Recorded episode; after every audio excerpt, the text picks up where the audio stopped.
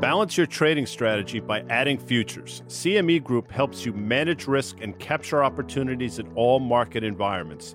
Capitalize on around the clock access to highly liquid global futures and options market across all major asset classes. Just visit your online broker and get started. Plug into valuable educational materials and trading tools and see what adding futures can do for you at cmegroup.com slash on the tape.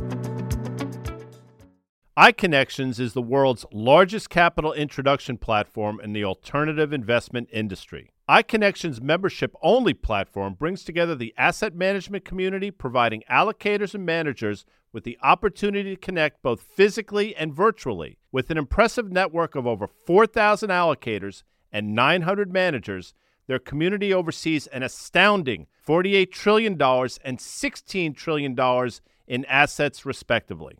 iConnections is also the driving force behind the alternative investment industry's most renowned in person events. We invite you to join iConnections at their upcoming event, Salt iConnections in New York, taking place on May 20th through the 21st at the Glass House in New York City. This two day event is packed with one on one cap intro meetings and content. To explore more about iConnections events and gain access to their members only platform, visit iConnections.io.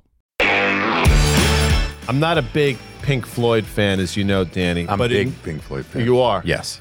In 1974, I believe it was, Wish You Were Here was an album. Can you tell a green field from a cold steel rail? There you go. Go ahead. yeah. But one of the songs on that album that I actually heard earlier today is Welcome to the Machine. And I got to tell you something. Welcome to the machine in the form of this stock market, which is exactly that a machine. And we're going to talk about it. But before we do, Danny, got to tease a few things. On this episode of the On the Tape podcast, by the way, you are listening to the On the Tape podcast. Danny Moses, Dan Nathan, myself, Guy Adami. We are joined by Stuart Sopp. Hold on a second. Dan Nathan is not here right now. Throw him under the bus. No, I'm just saying he people are going to figure that out in three minutes when he doesn't talk about Nvidia or his weight loss or weight loss or weight loss. So he's not here. So he's here for the interview with Anastasia. He is. yes. So let's correct. Go ahead. which I'm going to tease All right, in a second. But we're also going to be joined by Stuart Sopp, the CEO and founder of Current. We are joined by Stuart Sopp. We are joined by Yes. Stuart Sopp. Yes. In a few minutes, Yes. we're going to be joined by Anastasia Amoroso of iCapital. She's brilliant. By the way, if you listen to her back in January, she was the smart one. She was the bullish one. And here we are at 4,400 I would call her chief investment strategist and probably wears many hats there. Many well. hats. Yes. Do you wear hats, by the way? I, I do wear hats. My head's very big, so Yeah, it'd be a thank you. Okay. Stuart's got a great hat as, a head as well. He does, amazing hats. He's got great Yeah. hair. the also way. be previewing. on Monday, Yes. which is June 19th, Yes. We also did something called What Are We Doing Now? That would be, of course, Danny Moses, the aforementioned Dan Nathan, along with Porter Collins and Vincent Daniel. And I will note that on June 19th, I will not be able to lose money in the stock market because it will not be open. Although it's possible, it might still happen. But as far as I know, the market's closed As on far, Juneteenth. Okay. as far as I know. right, Although very at this point, it doesn't even what matter. else is happening on Monday? we also are now doing a radio show Yes. on Sirius XM. Market call in on Sirius XM. Noon on Mondays, noon to 1, channel 132, the business channel. You can call in and actually talk to us and ask us questions. We did our first one this past Monday. They were thrilled with how it went. Excellent. So that's all the housekeeping Okay. stuff. Got that out Wish of the way. you were here. Welcome to the machine. Stuart Sopp, welcome to the On the Tape podcast. Again, now, if I'm not mistaken, correct me if I'm wrong. I think this is your third appearance At on the On the. Tape podcast. Third time lucky. Thanks for having me here again. And if you want to know anything about weight loss, I can stand in for Dan Nathan. You look great all the time. But let's, before we even get into some of the granular stuff, obviously the market is top of mind. And I'm sure a lot of what's going on in the market has ramifications for what you're doing at current. But I know that I find myself extraordinarily perplexed. Maybe you do as well, or maybe you have more clarity than I do. But just 30,000 feet, what's going on? Yeah, from my point of view, if I have those two hats, the the macro hat from the previous career and then this founder hat in fintech. So the macro hat is there's still liquidity happening, stealthy mm-hmm. liquidity. And so they're drawing down on that reverse repo market, refilling the TGA. It's not really affecting liquidity conditions yet. And they've done that stealthy since basically the gilt crisis back in October, then the SVB issue.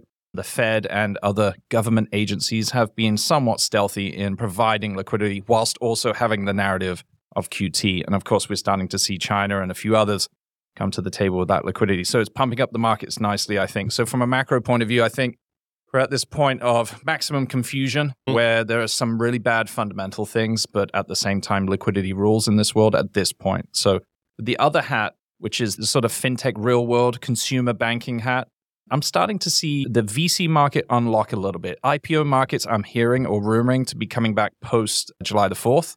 Um, so there's some big deals. I'm not saying anything that within fintech, you're saying, with, uh, or in general, broader. Because the Mediterranean restaurant went public today and it's doing very well. Cava. So anyway, let's keep going. Yeah, it's an extraordinary. So I'm giving anything away, but like, I, yeah. I think the IPO market's been locked up, and, mm-hmm. and also the late stage VC market was locked up. That was locked up because the public markets were out of balance with the private markets valuations. The LPs, which are pension funds, could not then disperse. They needed disbursements to then reinvest in subsequent funds from v- uh, venture capitalists. And so it was all locked up with basically the pu- public market versus private market valuation ratio. And so that's starting to come back. Now we're at 4,400 and whatever. Some of that machinery is coming back in and being oiled. So I'm seeing IPOs. I'm starting to hear that happening. At least the talks. M&As are starting to come to the table. I'm hearing and seeing some funding in late stage starting to happen. So I don't know if this is the time to get really bullish at this point. I'm still a little cautious, honestly but you're seeing some good green shoots through the market. So you were here on March 24th in the aftermath or during the crisis of Silicon Valley Bank and the resolution of that and what the Fed and Treasury did. So let's make this simple, right? So since you were last here, the Fed is now retrenched on some of their portfolio, but it went from 8.5 trillion basically to nine. We're working our way back towards the 8.5 trillion. A lot of that came at the window, people yeah. being able to post as collateral. China today, literally People's Bank of China saying, here comes the stimulus, they're cutting rates, they're going to put money in infrastructure, right? Because yeah. we're just money sloshing around the system. I think you'll agree with this that the implied guarantee effectively of all depositors has occurred. Yep. So basically, we know that. We know the Fed's going to be there at any point now. Treasury, the moral hazard is alive and well, and stuff is trying to find a home and the money's sloshing around. So the one thing that I always don't respect enough mm. is I do fundamentals mm-hmm. first and liquidity yeah. second. It's all about liquidity to your point. We had Cava go public today at a two and a half billion valuation. I always love this because, and I'm not going to value Cava. Great, it's now doubled. It's five billion. If I'm the CEO and founder of Cava, I'm like, hey, J.P. Morgan, why did you price me at 22 if we're going to trade it for it anyway? I love, yeah. but it is healthy to see that. Like there's been food. there's the sixth largest IPO, right? You like their food. sixth largest IPO of the year. We're about 50% behind where we were last year as far as IPOs, but that was as expected we'll get into more, but there is a healthy aspect to we see things like that as a one-off separate from any AI separate. That's what's supposed to happen. That's capitalism working here. But it is amazing, Stuart, that what we're seeing, fundamentals be mm. damned for the most yeah. part. And I hear I don't think you're talking your book. I don't think current's doing a raise necessarily. Nope. I don't think there's M&A going on. So you're not willfully looking for these things to happen. you you've been in this industry. You see this yep. stuff go on. So I'm trying to basically realign myself and my brain. And we've been joking for the last few weeks. Oh, be bullish, that means the small caps will catch up. They're catching up yeah. to a degree. What is it now, in your opinion, from a macro perspective, that could go wrong here? And I'd argue if it does go wrong, I don't know where the bottom is in terms of because there's no valuation metrics that really make sense here. No, especially for some of those smaller, the larger mega caps, the sort of smaller subset of the S and P 500. None of those really. You are not going to talk about Nvidia, but you know, you already know. You yeah. already know it, it doesn't kind of make sense. From a liquidity point of view, I would hazard we have seen this is the tail end, in my view, of that. Maybe China is the last shoe to drop on this sort of overt printing or covert printing. I think we're going to have a tricky summer, at least in the US, right? We have a lot of treasuries we need to sell. So, what is it, a trillion? One point four trillion uh, treasury has to raise from now until the end of the year, probably closer to November, if I'm really looking at this thing correctly, Danny. Yeah, and I will tell you, not to cut you off, no, Stuart, yeah. but I think part of what the Fed did yesterday, when we get in, we can get into that, and I don't think they did that bad of a job, to be honest with you. People are bitching and moaning. Mm. Was that I think he knows, and he, he said twice in his presser, mm. The beginning, he's going to continue with quantitative tightening. He's going to continue selling his portfolio, and he knows to what Guy just said. He's competing with 1.4 trillion yeah. coming out. Granted, they still have 5.2 trillion of treasuries and 2.6 trillion of mortgage-backed securities. They're unwinding 95 billion, mm. 60 and 35 respectively, treasury mortgage-backed securities a month. And I think he wants to see part of what is going on. I think he underestimated at the outset of what unwinding 9 trillion. I still don't believe they're ever going to do it. No. But now competing. So you have a lot of supply coming onto the market. Supply in equities with IPOs. They come in, granted, a small one, but that's the mm. point. Can the market absorb on treasuries and on equities this type of supply coming? And if there is other deals that do mm. occur and so forth, I'm curious to see how this is going to be absorbed into the system here and love to get your thoughts on that. I don't think it's going to go that well. So the reverse repo pulling is the thing that's happening right now to refill the TGA. That doesn't really affect open markets as much as the selling we're mentioning. I think at some point in the summer, we're going to see a liquidity drain. I think that's more disflationary than anything, and mm-hmm. it means bad for risk assets. Not to come on three times and say, I'm warned about this. I do think that's what's going to happen. But then I think what we have learned this year that is liquidity does rule and they do have a pretty good handle on this. And we have China as well, and we have you know almost coordination. We saw Yellen's comments as well. She was warming to China uh, throughout this week, and then yeah. bam, then China starts stimulus. Like there's definitely our militaries may not be communicating, but it sure looks like our central bankers are. Guy, I have a stat for you. Okay. So the bets against the two year, right? Mm-hmm. Funds that are shorting the two year is at its highest level since 2006. It's been building for 11 straight weeks. Let me put this other thing in mm. perspective. So, Fed fund futures, which have been trading all over the place, one month ago today, there was a 32% chance that in June of 2024, Fed funds would be between 325 and 350, and a 31% chance between 350 and 375. So, the 325 to 375 range was a 63% mm-hmm. chance. Today, that same number, 63% chance, falls in June 24 between 425 and 475. Wow. So you tell me in a one month mm change, we've had this much of a change. So there's two ways to look at it, in my opinion. People are begging for a soft landing or no landing. What the Fed said yesterday is what describes as a soft or no landing scenario, meaning economy is still strong. Yeah. Job growth is happening. People don't want that. They don't want that. happen. So rates higher for longer. I'm a firm believer that rates higher for longer. Forget about the lag impact. The other asset classes, Stuart, that we're already seeing X the S&P, just take that off your list mm-hmm. for a second, are suffering right now. Yeah. And they're signaling a slowdown. They're saying banks are retrenching in auto, mm-hmm. banks are retrenching in commercial real estate. So there's a false ceiling, but no one cares because it doesn't equate for some reason into the stock market. I'm wondering when that will marry itself into the markets, if ever, because unequivocally, I can't say with 100% confidence, and Porter Vinny and Dan and I discussed this today, which will come out on Monday. When we do look back, whether it's two months, four months, mm-hmm. or mm. six months from now, the whole concept will be, and maybe the Fed will just keep printing and we never get there. the economy couldn't sustain itself with rates being this high for this long. And that I'm certain of. So certain pockets can work within the market, but the overall health and what on the consumer side again, yeah. because you do see the Gen Zs mostly, yep. but you do see what's happening and how they're yep. moving money around. Yep. Are you seeing stress on the consumer at this point? Not point? at all. So at current, we're really strong on the 18 to 24 group. Obviously, we have family banking as well and we have a tail all the way up to sort of 40. 40 years old is probably where we start to tap out. Intentionally, I should add. We've seen strong wage growth throughout the whole this year and obviously from last year. So all those wage price increases, wage inflation from a blue collar or working class perspective has probably kept up in my view, or they're taking overtime or whatever it is. There's no strong tick in UI or unemployment benefits. We saw that throughout the stimulus. We were there from 2020, 2021. Gigantic, obviously, stimulus checks, all that other stuff. It has only ever trended down. And we were actually just looking at it yesterday. And there are some states where we're almost getting zero. So full employment. Working class, I think this is a tale of two economies here. It used to be in the bull market, it was asset price inflation, white collars getting rich. If you didn't own assets, you were left behind or screwed. And that was mainly blue collar. I think we're inverting here.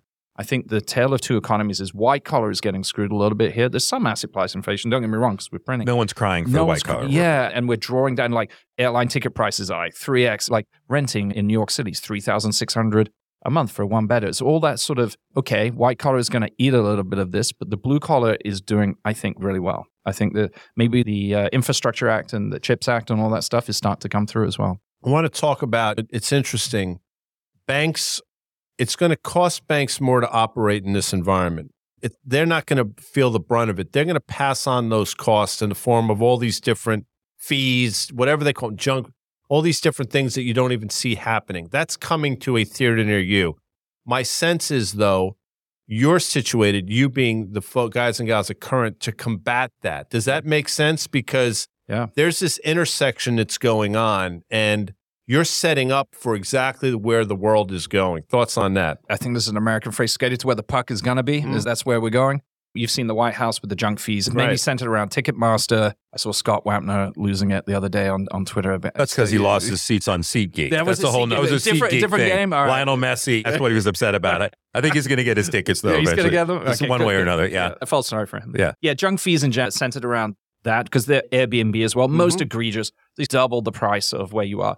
But it, it, financial services are guilty. Traditional incumbent financial services are guilty because they do not have the right tech or the business model to satisfy and to serve the vast majority of Americans, the ones that I was just talking about. Where the puck is going is fee free banking, fee free overdraft, fair and open and transparent credit. And so a lot of these regionals and the long tail of banks, there's 4,300 banks outside the top 10 they have archaic infrastructure. They have the wrong kind of business plan to satisfy and serve the needs of, of everyday Americans. And so they need those fees to stay alive. So there's going to be a big tail of M&A over the next 10 years, especially when you see top-down White House pressure really is coming at them on this. They have blunt tools that they use, yeah. and historically they've been able to. Because a lot of times people don't even they don't even realize that they're paying. Now I think things are a bit more transparent. So when you see mm. these things, it's somewhat eye opening. But historically, you don't even realize what's going on until after the mm. fact. Yeah. So I ask that because I do think the world is headed to where yeah. you all are. So that works for you. But to answer Danny's earlier question as to what do I think's going on, bond market is absolutely telling a story. And I don't want to get overly wonky here, but for the longest time, we thought twos tens, two year versus 10 year, would invert. It did. We thought it would invert to the tune of 1%. It went to 111. It lasted for a couple weeks, snapped back down to about 43 basis points. Yesterday, so today's Thursday as we're taping, so Wednesday, in the midst of this Fed presser, twos tens went out to I think 96 basis points. Don't at me if I'm off by one or two. And here we are either 92. side of nine. Yeah. 90. It was in a flash too. In yeah. a flash. Mm. Bond market should not trade that way. The yield curve is inverting yet again. We're headed back to those levels. That is not a healthy sign. It speaks to Danny what you've been talking about for a while. Now, the stock market clearly doesn't care. I want to be clear. That thesis had me being very bullish, which I still am on equities, but that was the wrong way to be. Clearly, something else is going on. Historically, though, a yield curve that stays this inverted for that amount of time, that goes from flat to 111, down to 40, back to 90, that's not a healthy sign either. And the fact that we're probably going to stay around here is because the economy is weakening vis a vis the ISM numbers and all the different data that's coming in. That manifests itself in 10 year yields effectively going lower or staying. Inflation is still a problem. The Fed has told you that. Look at what the ECB has done. Bank of Canada surprise hike. Two year yields continue to sort of grind higher. That inversion is going to continue. I don't know at what point it has an impact on the equity market. But almost by definition, at least the books that I read in school suggest that it will, Danny. So everyone should know this or think about it logically is that what the market's telling you is that if short term rates or the, the Fed, effectively the area that they control, stays higher for longer, it will have an effect on slowing the economy. Therefore, 10 year yields are slowing because it's portending kind of a slowdown that's going to be occurring.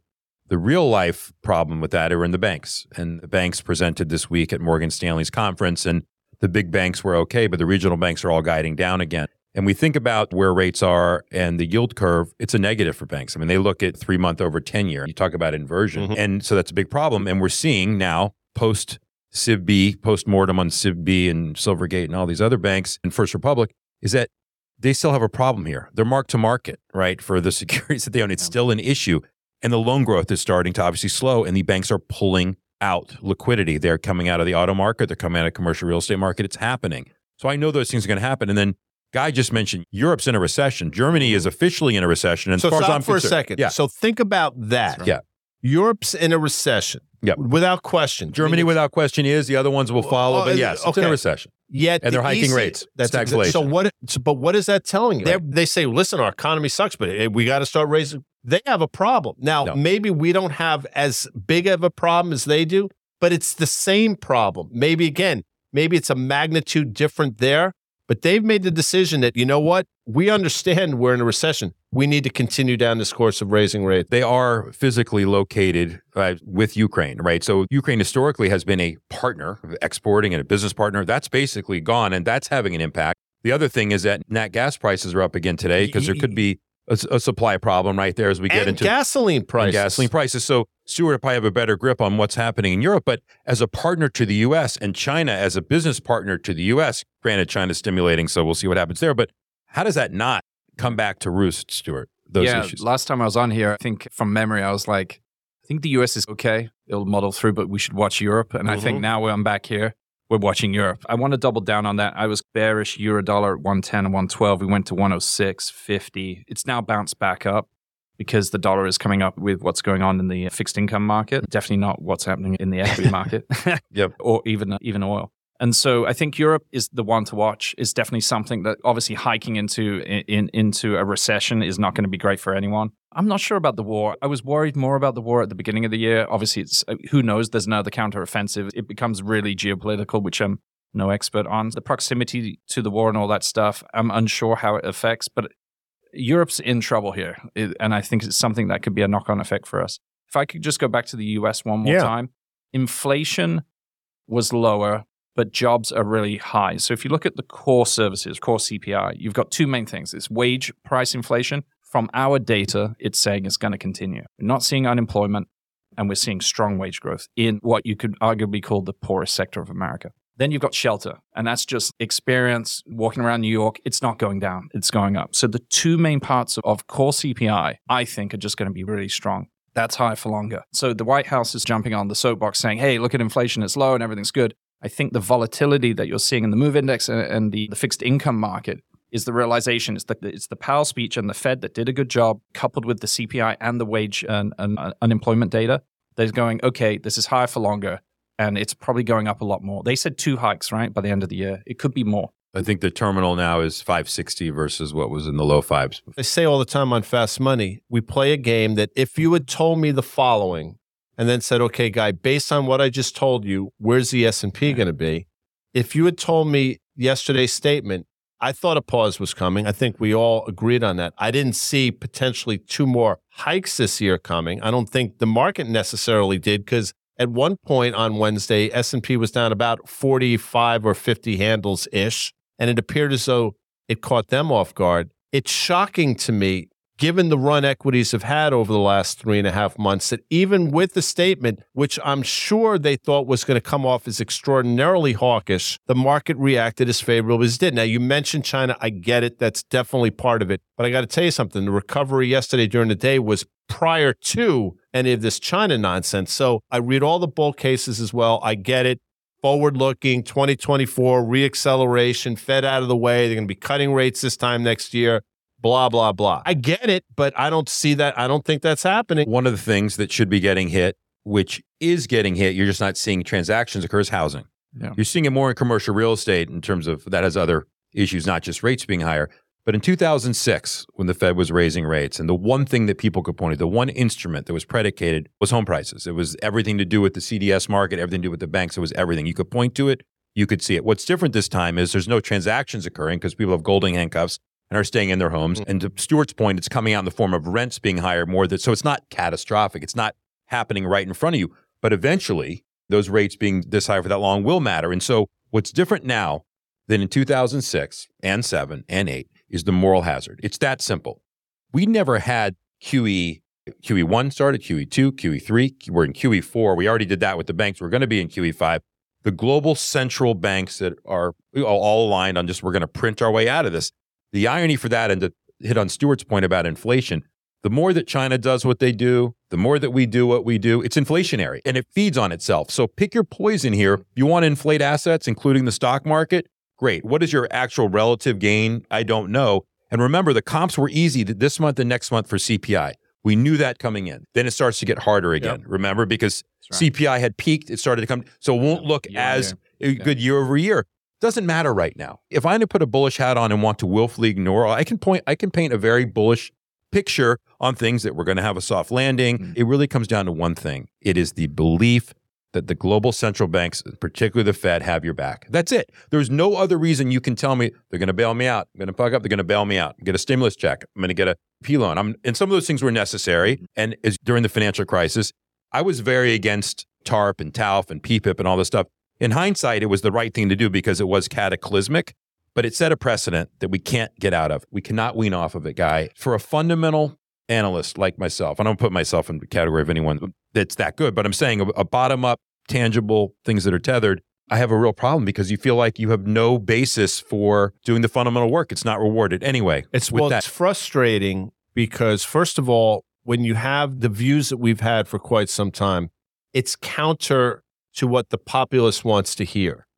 Right? People don't want to hear the bear story because people are geared. They the want things to go higher. I, un- I totally understand yeah. that. Buy side, but the populace as well. It's in everybody's benefit for everything to be going well. So when they hear us talk, they first of all want to drown it out. But when the market moves the way it has, not only do they want to drown us out, but they want to then ridicule, ha ha, what a bunch of assholes. You guys are missing the move, which I guess is true. But what I think, to your point, willfully ignore, and that's an interesting phrase, in order to remain bullish, you have to almost willfully ignore everything that's out there that should be at some point, and I'm going to choose this word, by the way, catastrophic to all the risk assets that we've been talking about for the last half hour. I think it comes back to that liquidity point is being a macro or bottoms up person. We've got to a point, I think, in the markets where liquidity, option liquidity is dominant. When, especially when it comes to the equity market, maybe not in the fixed income market. And I think that's why the move index and fixed mm-hmm. income is worth watching versus the equity market because you're going to get a true macro read or truer, I should say, macro read on the economy. And I think from an equity point of view, liquidity is almost everything now. Retail, I talk to my friends in hedge funds and in, in the banks. Retail zero day options are just going bananas, absolute bananas. And they're the ones that are pegging the market. I think we talked about this earlier. And some of those bigger companies, JP Morgan, Citadel, etc. And, and so there is a dynamic shift. There's been a dynamic shift whereby the tail is finally wagging the dog. Mm-hmm. And I and that's why it's so confusing, right? In the equity market specifically. And so we got this self reinforcing bubble. The equity markets were businesses and we financialized them. We created derivatives on top right. of them when we poured gasoline on top of that because we've got sovereign printing money that feeds into that. And so what we've done is we've created this bubble, this echo chamber of itself. It's trading itself and feeds it's, on itself. It feeds on itself. And so it's so detached from the fundamentals and the economic reality of what you're mentioning. Now that's only good. It's great, right? It can because you can be long only and always win it's only good until that linkage breaks. All bubbles pop at some point. So I guess what we're really saying, and I think we're on agreement, is how long does liquidity last for? Sometimes you get those jarring movements. And we saw that with the debt ceiling discussion. All of a sudden, we were like, okay, maybe something's going to happen in the pipelines of this, right? If we have a, a, technical default of the US government or something like that. As soon as that was resolved, look at what happened. Not only was it resolved, there's no cap. Yeah, no cap. You can print. For, yeah, that's print right. forever. So print think forever. about it. It's insane. The, so the two crises which happened in the last four months have been the banking crisis, which was resolved yeah. by guaranteeing all deposits. Yes. I don't care what they say, and the debt ceiling, which was resolved by yeah. having no ceiling. Yeah, that's what right. are we doing? So anyway, so sorry. This is what it is. So, this so, is exactly. So this it's is what simple. the market is. Re- re- this is what they're reacting to. They're like, oh my gosh, yeah, liquidity is the game. You've just said I can that's have it. infinite liquidity that's after it. this point. Let's go. This is what's happening. So That's inflationary. So you mentioned what are we doing? That'd be a great title, title for, for a, segment. Yeah. Which, by the way, we are doing. What are we doing? As I mentioned earlier, for yep. you folks that just came in late, perhaps. Danny Moses, Dan Nathan, Vinny, and Porter. Correct. On Monday it'll drop. What are we doing? You got to listen to that because it's great. Now, let me ask you this: everything now that we've talked about, it leads, in my opinion, to one road. I know you know where I'm going. In 2022, global central banks bought $71 billion worth of gold. I think it was 1,131 tons. It was a historic amount. This year, they're on pace to do similar, led by, by the way, the Bank of China, hmm. who every month I see continues to sell U.S. treasuries, good for them, and continues to buy gold. It has not manifested itself in the price yet. Gold is still, it's there, it's hanging in there, it's on this uptrend line seemingly can't take out the prior high that we saw. But I got to tell you something. You asked what could break or what could trigger. The gold market, I think, is on the precipice of something. Now, you're going to say, Guy, take your effing tinfoil hat off. I understand that. If you pay attention, which is the cheapest thing you can do, mm-hmm. it's happening, Danny Moses. If bears want to bitch and moan about how it feeds on itself on the upside, rest assured that bulls will bitch and moan when it feeds on itself on the downside, because inevitably these zero dated options can be puts they also. the other way. But they can be puts. It's not so it feeds yeah. on itself the other way. In that scenario, when that does happen, I think that's going to be Gold's moment in the sense of, okay, where can I go? What can I do? But mm-hmm.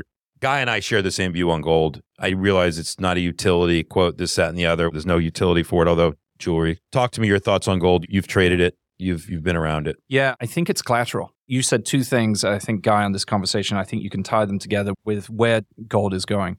One is China is selling treasuries. They do not see treasuries, US treasuries, as collateral mm-hmm. anymore.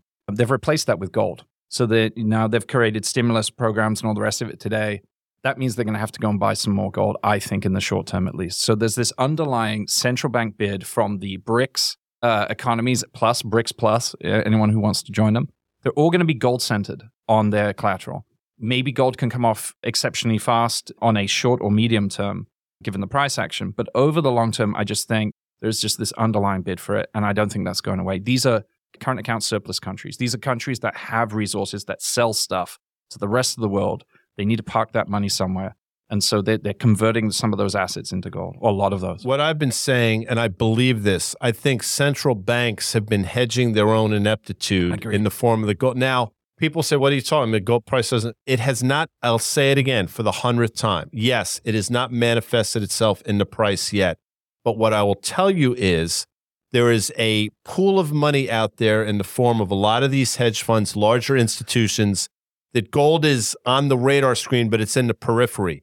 It doesn't become a bullseye for them until it goes significantly higher. And then that whole group of people will pile in. So, in order to get those people in, the price has to start going higher. And then we talked price begets price or yep. things start to chase. That's when you're going to start to see the chase because the gold market is not big enough to handle the amount of inflows that I think will be coming at some point down the road. I will say this gold has actually held up relative to what the dollar has done uh-huh. recently. If you show me where the dollar was relative, right, where Dixie's trading, I don't know. 102, yeah. Yeah, where it is right now. Where is it right now? 102.50 Yeah, I would yeah. say, you know, gold, it's hanging in there. And Guy, before we get out of here. Where are we going? Oh, we got to go. We Hold gotta, on, I got a couple things for you guys. Yeah. No, I know where no. you're going, Dan. You don't know where I'm yeah, going. I do know you're going. Where am I going? You're going to say, you know what? Last week, okay, I, I gave yeah. you the trifecta in the Belmont. I told you how to play the Belmont Stakes. I gave you four horses. I told you how to bet it. All right. And guess what happened? That trifecta came in, and I actually didn't know the number. I said, you I bet you paid about $134, and you said actually it was 133.17. You made that up? You didn't know what it was? No, I didn't know what That's it was. I did the good. math. I knew what the odds were, so I did the math in my head. Yeah. Brain man shit. Yeah. I did fundamental analysis oh, on something. It was Tapit Trice. I know. We, we, talked about has the length, it has the history. So did the winning horse, right? Because remember that but, story by that woman is amazing. Uh, you know what, I was going to say honestly, first, you know what should have made sense to me? You think about a woman-owned secretariat. Fifty years later, it made it this training, only in retrospect. Trainer, no, no, no. Trainer, yeah. She was right, but correct. She, this trainer was a first it's amazing. You love so, looking back at the obvious things that are great stories. Only in retrospect. No, but exactly. please. Anyway, if the two horse had finished second instead of third, if I know horses, balls, balls king, whatever. The king laughed. Anyway, so we don't need to talk about yeah. that. What else we got to wrap up here? No, I'm gonna. Okay, so, so the other night, Dan's gonna be pissed at me, and maybe they'll cut this out. But I started. I think the title of the show is "Welcome to the Machine." Yeah, and I mentioned Pink Floyd's "Wish yep. You Were Here." Yep. Stuart, I want you to think about this. I'm not putting you on the spot, but listen to my question and have an answer. Danny Moses. Yes. You're on a desert island. What's the perfect album that you're taking with you? Pearl Jam 10. Sorry. Pearl Jam 10. You yes. and you and Dan Nathan. That is the one thing and Dan and I Pearl Jam 10. Pearl Jam 10. Probably Bob Marley Legend would be the second one, but those are my two. Can I have two? I, you can have whatever right. you want. Stuart. Stuart. Man, you put me on the spot. Don't um, say ACDC or no, INXS or any of those Aussie Aussie stuff. How about yeah. Yeah. Smashing Pumpkin. Oh, stop it. You're embarrassing in the, yourself. In the Infinite Sadness. No, because it's like a double album. There's You said a desert island, right? There's a hundred songs on that album. So you'd never okay. get bored. Fair enough. I didn't think about it that way, but anyway. I yeah. put out. I'm assuming it, I'm there for what, a long time. What's yours? I put out on my Twitter account. I put out a number of albums. You can. Ch- we'll put it in the show notes. I just like saying yeah. that to piss off Dan, but I'll yeah. give you a couple. Okay. Darkness on the Edge of Town is a perfect album. Okay. The first six Led Zeppelin albums, up until like Presence or Coda, are perfect albums. Street Survivors from the great Lynyrd Skynyrd is a perfect album. Boston's first you can album. only take one. You can only take one. And what the Cars' album? first album. What is your album that you take on the island with you? The only darkness. Right, we're the last bears, so we're on the island of bears well, and album. Will, something you, depressing, maybe like Darkness a, on the Edge of Town. Perfect. Darkness right, is a perfect it. album. That's go. perfect. By speaking of darkness, uh, Uh, you and I, Danny, are yeah. darkness. Stuart yeah. is somewhere in between. but in a few minutes, we're going to bring the light to this conversation oh. in the form of Anastasia Amoroso. So stick around, folks. With CME Group's micro-sized futures and options, you can access the same transparency and liquidity of the benchmark contracts with less upfront financial commitment. Diversify your portfolio and manage your exposure with the flexibility of CME Group micro contracts in crypto, metals, FX, energy, and equity indices. Learn more about what adding futures can do for you at cmegroup.com/micros.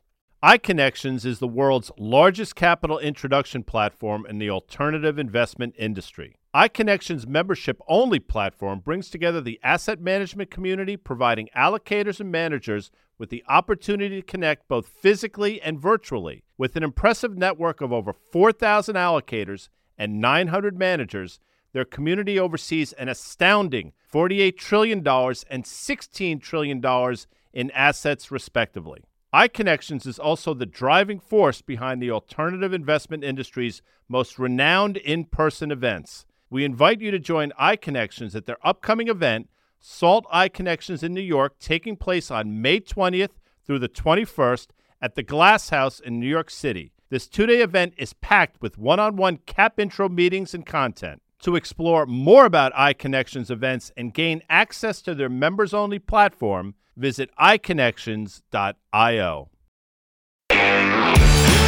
Welcome back to On the Tape. Danny and I are joined by Anastasia Amoroso. She is the Chief Investment Strategist at iCapital. And welcome back. This is your third appearance of yes. On the Tape. Time flies this yeah, year. It is flying in the face of us here a little I bit. I think three very different market environments, too, if I were to look at the three days. She was That's on right. October 21, January of this year. Yep. And then here we are Right, now. right. It's funny. Like uh, our listeners know that Danny, Guy, and myself have been particularly bearish. We started getting very bearish. Constructive. In mid, in- no, in mid 2021, we started getting very bearish and we were flying in the face of what was still going on in the broad indices. But 2022, we just stayed the course. We were sellers on every one of those rallies. It all worked out. We were not pressing lows back in October, but there were things that we remained skeptical about in the January and February rallies in the stock market did not change our view. You, though, were on in January. We get a lot of our listeners saying, Will you please bring on people who have been bullish and are constructive on the markets and constructive on the economy and push back at a little bit of what you guys have been thinking? So,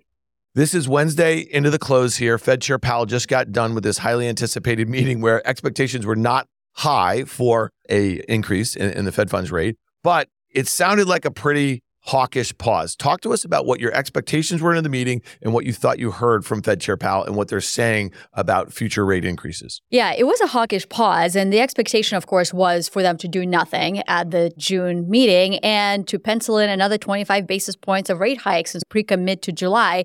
That was the expectation. That's not exactly what happened. You know, the reason why it took initially the market by surprise because now we got 50 basis points of extra increases penciled in for some time the course of the year.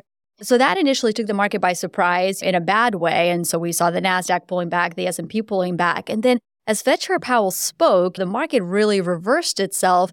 And I think the reason for that is this realization is that no matter which way you slice and dice it, we're so much closer to the end than we are to the beginning. You know, what's another 25 basis points? Is it really a game changer? Is it really a deal breaker for the market? And I think that's why we've had this sort of turnaround. The other thing that I took away is if before, at some point, we were talking about 75 basis points every meeting. Just then we step down to 50 basis points. Then we step down to 50, 25. Maybe we're now stepping down to a quarterly pace. And that feels a lot more digestible for the markets than what we've been through. Twice in his opening comments, he made a comment about quantitative tightening without saying quantitative tightening. We're going to continue to sell securities. And I think that the timing of Treasury that now has to fill back up the coffers, we know we're competing against that. I think without saying it, what he was trying to say is, let's see, I'm going to keep doing this quantitative tightening. And now I'm competing with Treasury, offloading these securities, right? So selling 60 billion of a month of Treasury and 35 billion of mortgage-backed securities a month. I think that's part of it, of what he wants to see happen over the next six weeks, in my opinion, because if rates start to move substantially higher, he knows that's a tightening of some type of condition. So that was one of the things that I took away. I thought it was came out as predicted, in my opinion, a little bit more in terms of 5.6 being terminal rate versus 5.4.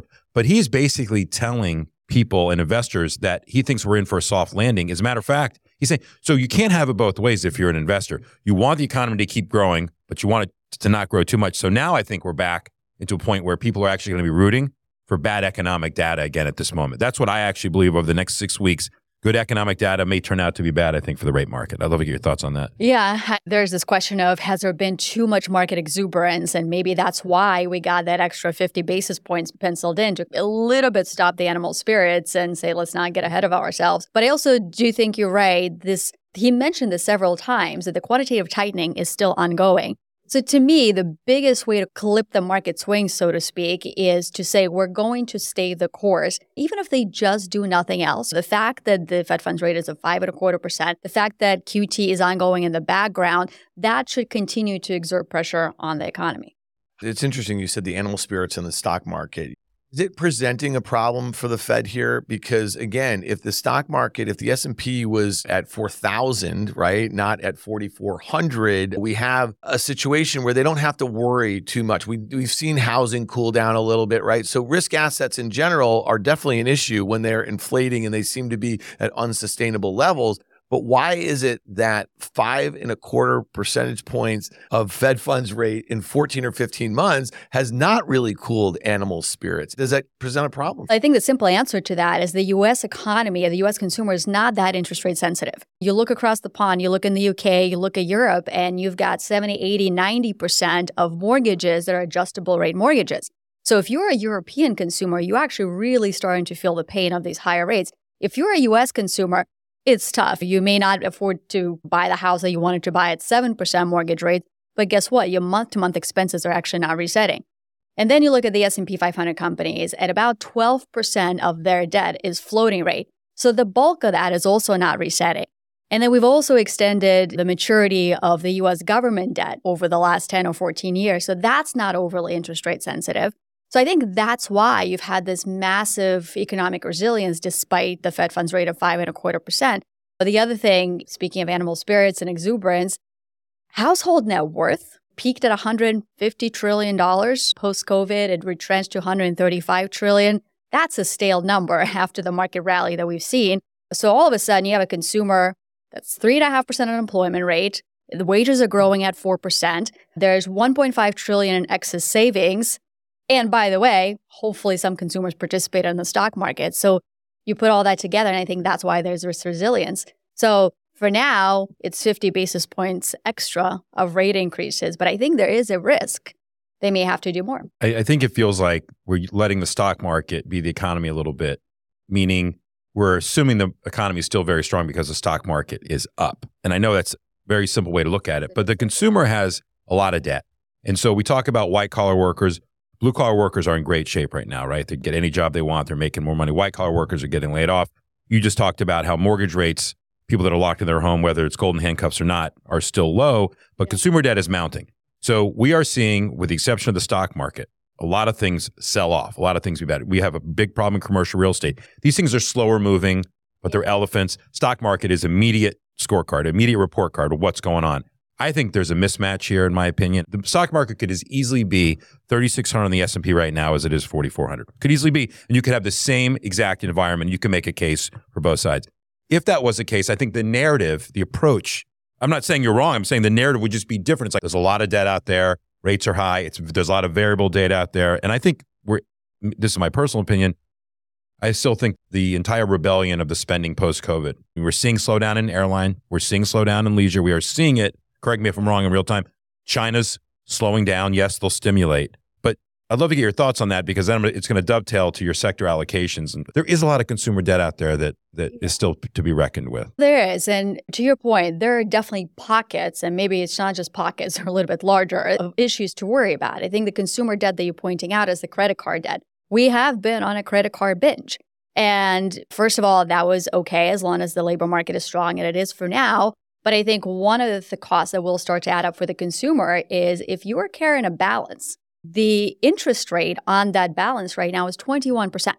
If you look at auto loan costs of capital, it's surged. If you look at housing, it's surged. But those things are not resetting. The credit card debt and the cost of paying that down, mm-hmm. that is re- that is resetting. So I do worry a little bit about that and the uptick in some of the delinquencies that we could see there.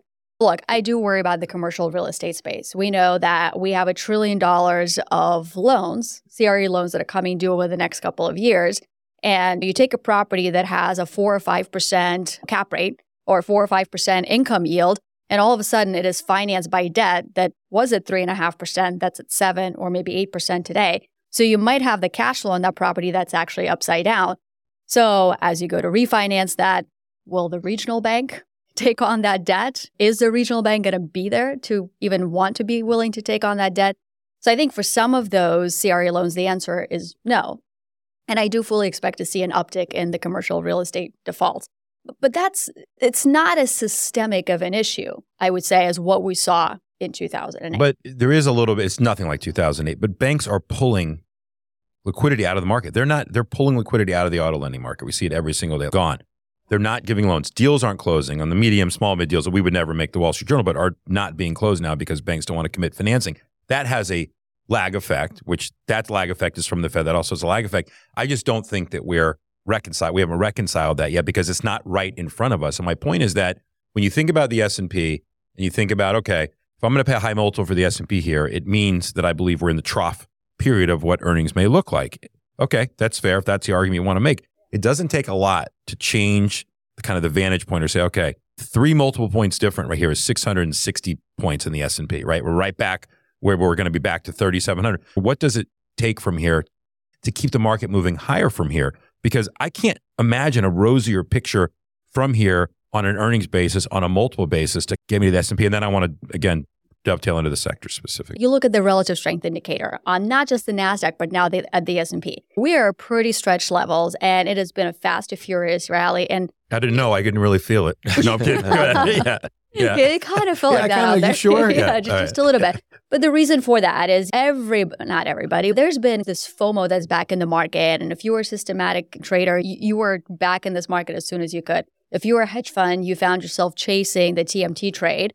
And that's what sort of propelled the market. But I think it's been a lot too much, too fast, arguably. So I wouldn't be surprised to see some sort of a pullback here.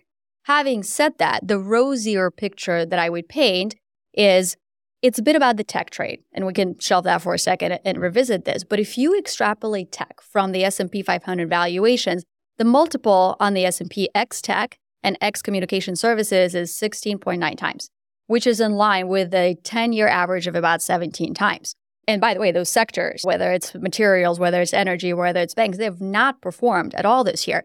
So to me, the rosy picture that could potentially emerge is that the rest of the S&P starts to catch up more meaningfully with tech and it's not expensive. And guess what? People hate cyclicals. We came into the year short the cyclical trade and that continued to be further short throughout the course of the year. So if I were to construct a more bullish scenarios, you've got the economic growth that's surprising to the upside.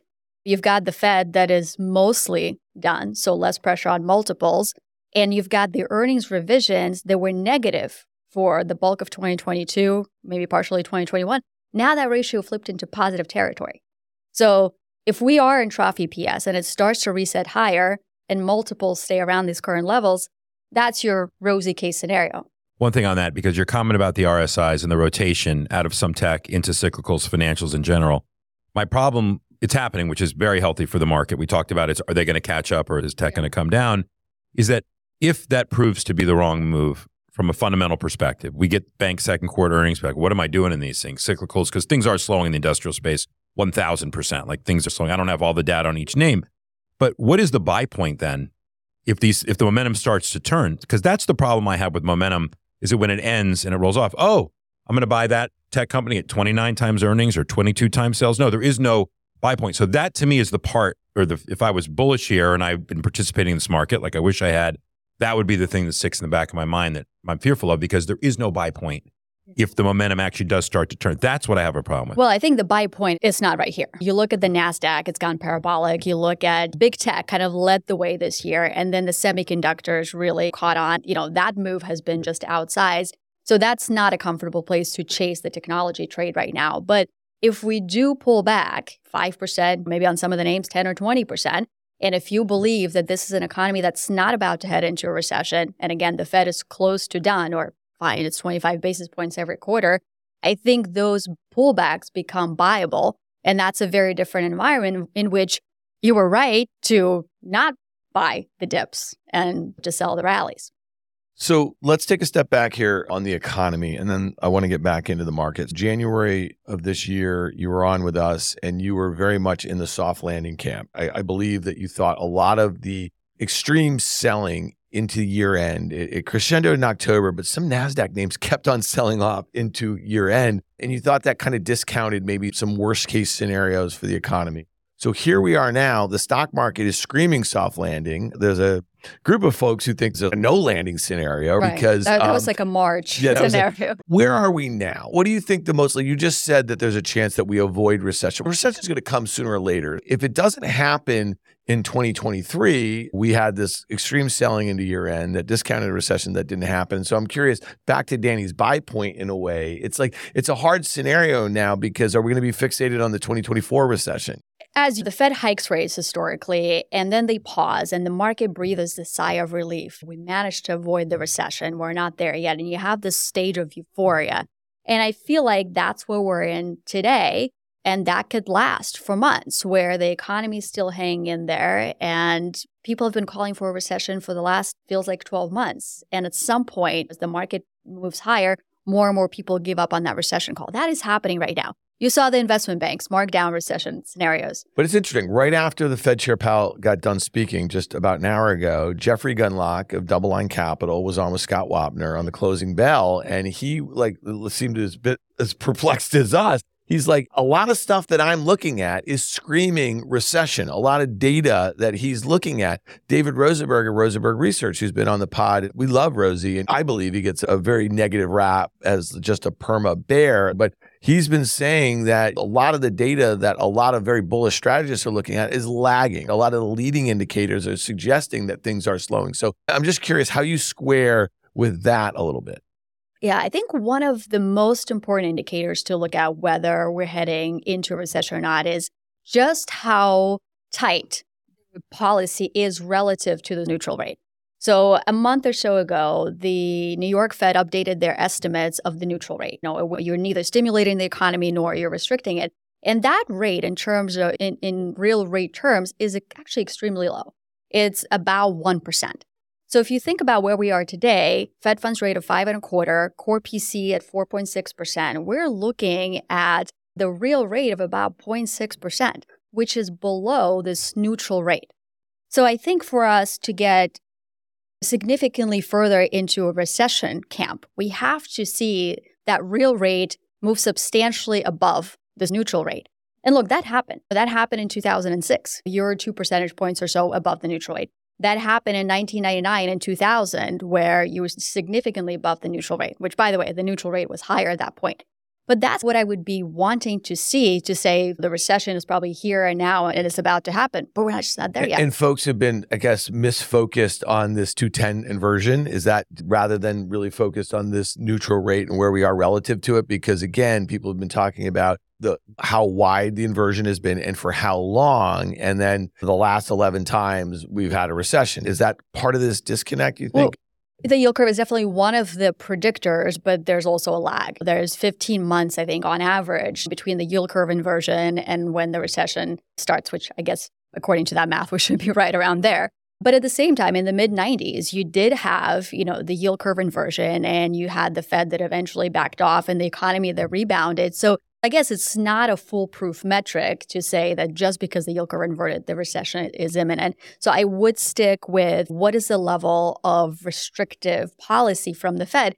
And there's something that the Fed Chair Powell really said this today that was really interesting because somebody asked a question why is it that you have inflation that's still not at 2%, but the Fed funds rate that's set to come down in 2024? And the answer to that was as inflation comes down, the real rate becomes more restrictive. And so for them to avoid that's why they would presumably cut rates. Whether they do or not, I think is going to determine if we have a recession. I really think it comes down to jobs, right? That's what that's the number one thing they look at unemployment rate, job growth. He cites it all the time until we see that. But I'll go back to are we in a recession or certain areas certainly are. We called it a rolling recession even six months ago. GDP is not strong. So definition of recession, which we find out later, is two negative quarters of GDP. I believe is what the whatever they yeah. come up with. One of the things. So we're teetering, and so yeah, it hasn't officially happened, but that to me is irrelevant to stock prices. So I'll tell you this. Let's say you walked in here today, your first day on the job as a strategist. Where are you allocating right now, both within the US, globally? What are you looking at here? Are you going to bonds? Are you going in equities? Like because in this case, I think the bonds are attractive based upon things that we're hearing here. This was almost a lot easier to answer in January or Right. October of last year than it I is wish I had listened in January, but please continue. Yeah. Well, Um, we listened. We just didn't. we, no, sorry. Yeah, we listened. Yeah. Perhaps I'll start with the highest conviction area right now, and that is you got to get paid. You still have to get paid in places that can get you more than inflation and that can get you more than cash. And that's private lending, that's direct lending, that's private credit. And it has been a great environment for private credit because the regional banks are stepping back. So you're looking at yields on some of these middle market loans that are 10, 11, maybe, you know, 13%. And it's a great environment because they're floating rate instruments and you have Fed funds rate that's holding at five and a quarter percent, possibly higher. And if the spread before that they were able to charge was 500 basis points over this, this Fed benchmark, now it's maybe 600 basis points because private credit is the provider of liquidity, is provider of capital when everybody else is stepping back. So that's one of the pillars I would consider for the portfolio because cash is 5%. As great as that is, inflation is 5%. So it's actually not that great. So I would consider private credit as a high conviction idea. Within the equity markets, again, it's tough that you say if you're walking Right, into today, yeah. to just right this moment. I would look to cyclicals and I would look to perhaps just the broad S&P. But let's t- actually take S&P X Tech. the the equal weight, and you made a great point about basically, and I saw some of this analysis earlier in the year that if you take out those top seven names that make up 25% of the S&P and you look at the other, let's call it 490, they troughed at about 13 times last year. This is the equal. So it actually got to a sort of trough multiple that we've seen in pre-recessionary periods, discounting that. So yes, if you take that out, the S&P is hard right now because you have $8 trillion of market cap in about six names that are up on average 40 some percent on the year. And so it's very top end heavy. And I guess I wonder a little bit is if we didn't have this AI mania for the last few months that has infected those biggest names, what would be leading? Do you you understand what I'm saying? Because Yeah. energy is not participating, financials are not participating, cyclicals, as you mentioned, Healthcare. Sure, Healthcare is not. Small caps just got off the mat, but Yeah. they don't really act well. It's still they're still 20%. They're Russell 2000 off of its 2021 highs here. If you're a professional investor, you have to allocate. If you're missing, you're chasing. That's part of what's happening Right. here. You've talked yeah, about it's, that. it's so chase. you can't not participate here. So the point is that they can't stay in cash, right? They have Right. to- their benchmarks are getting drilled. And so to add on to Dan's question here, taking that into account, you got to marry that because that's the technical aspect Yeah. where it marries fundamentals. But no one can tell me from a fundamental basis here for the most part. I mean, you could probably paint a very bullish scenario. Like I said, beauty's in the eye of the beholder, 20 multiple for 16 on the S&P, fine if you think we've dropped. But I still believe that we're still feeling the effects. And you mentioned private credit. Great for the private credit companies, not great for the borrowers floating. And so you have to Yeah. assume that you're, they're underwriting correctly to the Yeah. to the right number. No, the, I mean, look, the risks are lurking in parts of the credit markets, but and I'm particularly concerned about the leveraged loan market because you're right. A lot of that debt was issued when the net interest coverage ratio was at three and a half or four times. You fast forward to today with Fed funds rate of five and a quarter, the net interest coverage ratio was one. And by the way, I think for a third of the index is less than one. So I do worry about the level of defaults in the publicly traded leveraged loan market. So I don't want to be in that space because it gets marked to market it gets disrupted by technicals. But to come back to the equity markets, I think it's Dan, you made a great point about the equal weight versus just the market cap weighted S&P. And Savita Subramanian from Bank of America did great work on this, saying that you could actually see the double of performance from the equal weight S&P versus the S&P as the rest of the sectors catch up. And that resonates with me. You know, Danny, to your point, why would the rest of the sectors catch up? I'm actually going to go to China. And I was recently in Hong Kong and Singapore spending time with clients, and a lot of the GPs that focus on China investing. The sentiment is as bad as can be. The economic data is as bad as can be. The second quarter is on track for 3.6% GDP growth versus 5% stated objective. But if you look at the news flow for the last couple of weeks, you've got electric vehicle subsidies, you've got property price support measures, you've got the central bank that's saying we will essentially do whatever it takes to support the economy. So I think one of the contrarian trades that can power a cyclical, at least trade, is China. If China comes back online, or even before it does, if the stimulus gets ratcheted up, materials, energy, industrials, they can catch a bit as a result of that. And then forget the AI craze, then those sectors may actually be able to catch up. It's really hard to forget the AI craze because it's well, again, it's true. Wednesday. The market just closed. We had that dip after the announcement. And Nvidia closed up six percent from its lows. This is a trillion dollar You're market cap. Obsession. I know, but it's it literally closed on its dead ass highs. Yeah. Like it would have kept on going if the market stayed. Don't stayed worry, open. like I'm going after. Like, but you know what? The thing is, Danny and I have PTSD. I was born into a grave of a market. And it was, I started at a hedge fund in 1997 and I saw the internet bubble yeah. just inflate. And then I lived through it bursting. And Danny, you on the buy side with into the and on the sell side. Well, but yeah, but in, in, in, the financial crisis, managing money with Eisman and Vinny and Porter, and just having a front row seat for what happened into the financial crisis. And so, to me, I look at this. It is as clear as day to me that as fast as they've gone up, in the recklessness that they will go down. This bubble will burst. And trying to put your finger on it is really hard. That's what makes me really nervous, especially with a Fed that is hawkish, that has raised interest rates at the fastest pace that it has. And there might be some really weird things going on in the jobs market. To your point, if that's the last thing to happen, or whether it's something in the credit, what if all of these things actually crescendo and happen together? And we are really not on very strong footing, in my opinion, on the economy, and the market will not have value valuation support and given the concentration, it just seems like it's a very dangerous. Setup. And added to that, where's the geopolitical risk being priced in? There's a lot of bad things going on around the world. And how do you, I know we can't really predict that or think about that, but how do you put that into your forecast? Yeah. Speaking of NVIDIA and other AI names, there was an FT article, I think, this morning talking about an AI startup getting hundreds of millions of funding and over a $100 million valuation. So that's reminiscent of what you're talking about.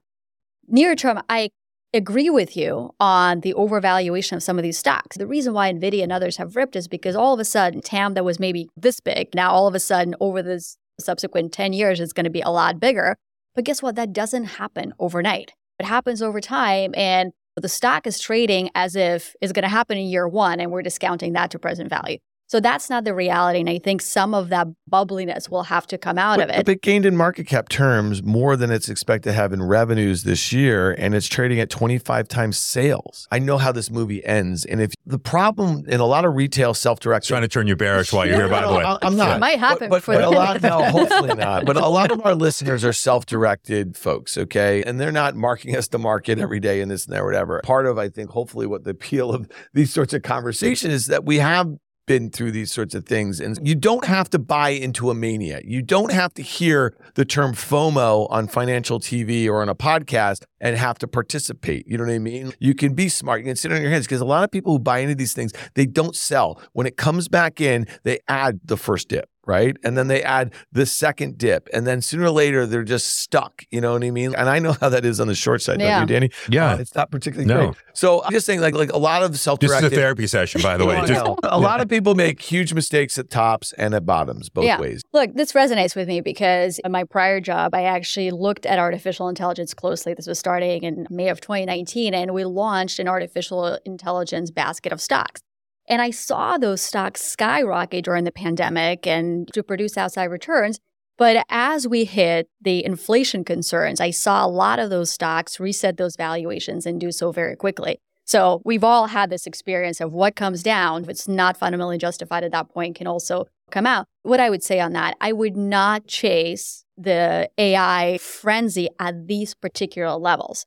However, if we get a sizable pullback, this is the trend for the next 5, 10, 15 years. I'm a huge believer in AI disrupting every single thing we do.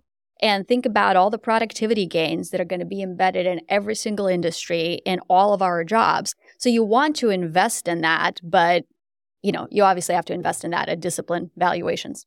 For sure. And there's ways to play it that are much safer than others. Although at this point, with Microsoft, Google, and NVIDIA doing what they're doing, they're expensive. But yes, there are smart. And the chips company that are making the chips themselves from these fab plants are now doubled. It's just so we're finding the opportunity on the sell off, I think is going to be yeah. the key for that. And by the way, finding them in private markets as well. If you look at CB Insights produces the list of top 10 artificial intelligence companies. These are not public companies. These are probably companies you've never heard of, But I'm willing to bet that five or 10 years from now, there's going to be a lot of those companies that IPO and they will become household names.